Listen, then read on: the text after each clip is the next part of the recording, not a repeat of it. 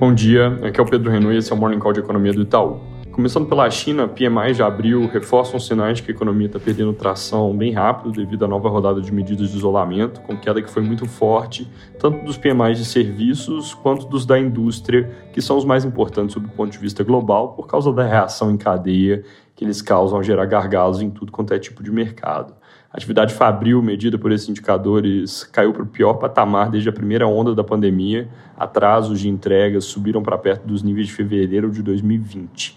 A maior parte do estrago foi causada por Xangai e o vírus está recuando por lá, então, se não tiver explosão em outra parte do país, deve haver alguma retomada agora em maio. Mas os riscos para a atividade econômica na China estão ficando cada vez mais pesados. A intenção do governo de ter crescimento acima dos 5% nesse ano fica prejudicada, mesmo com todas as medidas de estímulo que eles vêm anunciando, porque o ponto de partida é cada vez pior. Passando pelos Estados Unidos, hoje sai o PMI SM da indústria, que deve ficar estável na vizinhança dos 57 pontos, que é um nível ainda forte, consistente com as sondagens regionais que já foram divulgadas. Destaque dessa semana por lá vai ser a decisão do FOMC na quarta-feira, onde eles devem aumentar o ritmo de alta de juros para 50 pontos e sinalizar movimento igual para a reunião seguinte, além de anunciar que a partir de junho começam a reduzir o balanço, ou seja, vender ativos. Também importante, na sexta-feira sai o payroll de abril, que deve mostrar mais um mês de atividade robusta no mercado de trabalho. Comentário rápido sobre a Europa, pelas notícias recentes, está aumentando a chance de o bloco anunciar a sanção das importações de petróleo da Rússia, com a Alemanha, que estava mais resistente a isso, mudando de posição. Mas essa sanção, só para deixar claro, provavelmente seria de forma gradual, um corte de compras até o fim do ano, ao invés de parar tudo de uma vez.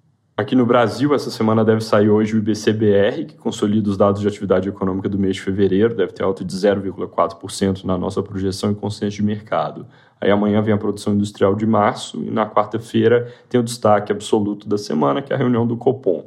Literalmente, o mercado inteiro acredita que a alta dessa semana vai ser de 100 pontos base, para 12,75% ao ano, mas tem bastante divergência sobre o que vai ser comunicado para a próxima reunião.